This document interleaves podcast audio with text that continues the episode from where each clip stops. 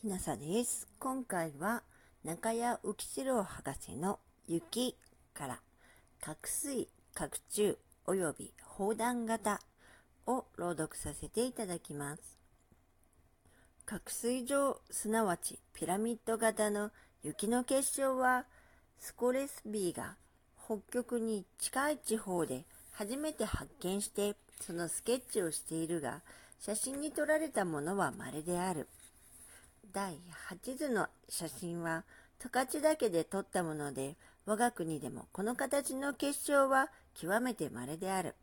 しかし人工的に作ってみると案外容易にできた。角柱はよく知られているもので、第8図に見られるように、両底面からビール瓶の上げ底のような形の穴が入り込んでいることは前から知られている。普通この穴が円錐形に見えるような写真が多いのであるが、それは観測するまでに消化または誘拐したために最初の穴が変形したものと思われる。十勝岳において完全な輪郭を有する角柱を調べてみると、すなわち第8図の写真では、この穴は六角の洋酒杯状の洋酒の杯状ですからワイングラス状の形をしている。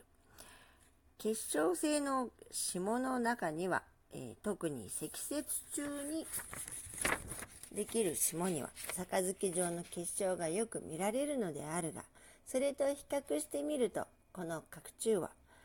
杯状結晶に肉がついてできたものだろうということがわかる。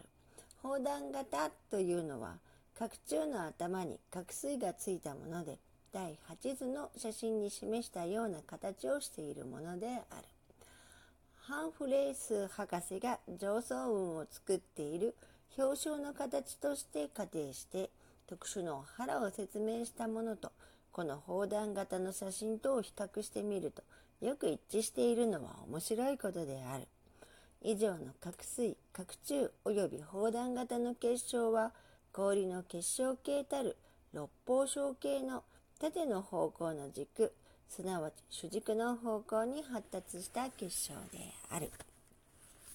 今回は中谷浮吉郎博士の雪より角水角柱及び砲弾型を朗読させていただきました。もしあなたが聞いていらっしゃるのが夜でしたらよく眠れますように。おやすみなさい。